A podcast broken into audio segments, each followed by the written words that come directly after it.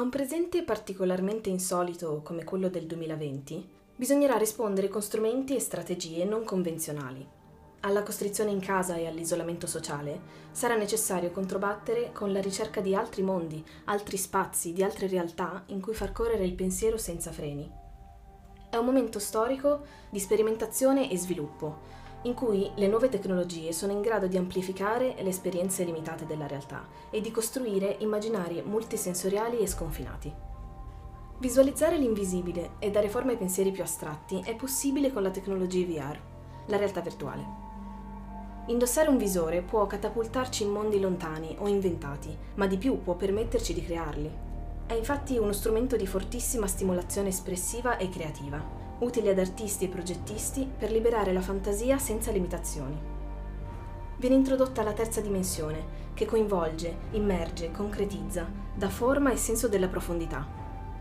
Ma non solo in campo creativo. Il futuro di molte professioni è scritto nella realtà virtuale, dalla progettazione ingegneristica ai lavori di precisione, al training e molti altri.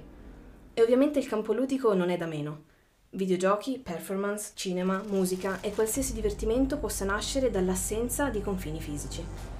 Una tecnologia potente, capace di farci prendere una pausa dalla frenetica realtà quotidiana, potrebbe aiutarci a conoscere lati di noi stessi che non avremmo mai immaginato. Diverse stimolazioni dei sensi, nuove percezioni del sé, esperienze extracorporee e capacità sensoriali amplificate. Non solo la meditazione gioverà della realtà virtuale, ma anche le terapie psicologiche di riabilitazione, che potrebbero finalmente sconfiggere ansie, fobie e stress.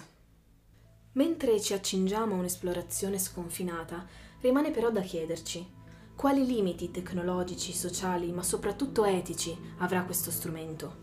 Quali applicazioni andranno tenute sotto controllo? Esiste il pericolo di un salto senza ritorno dal mondo reale a quello virtuale? Come rischieranno di essere influenzate le emozioni, le abitudini e il concetto stesso di umanità?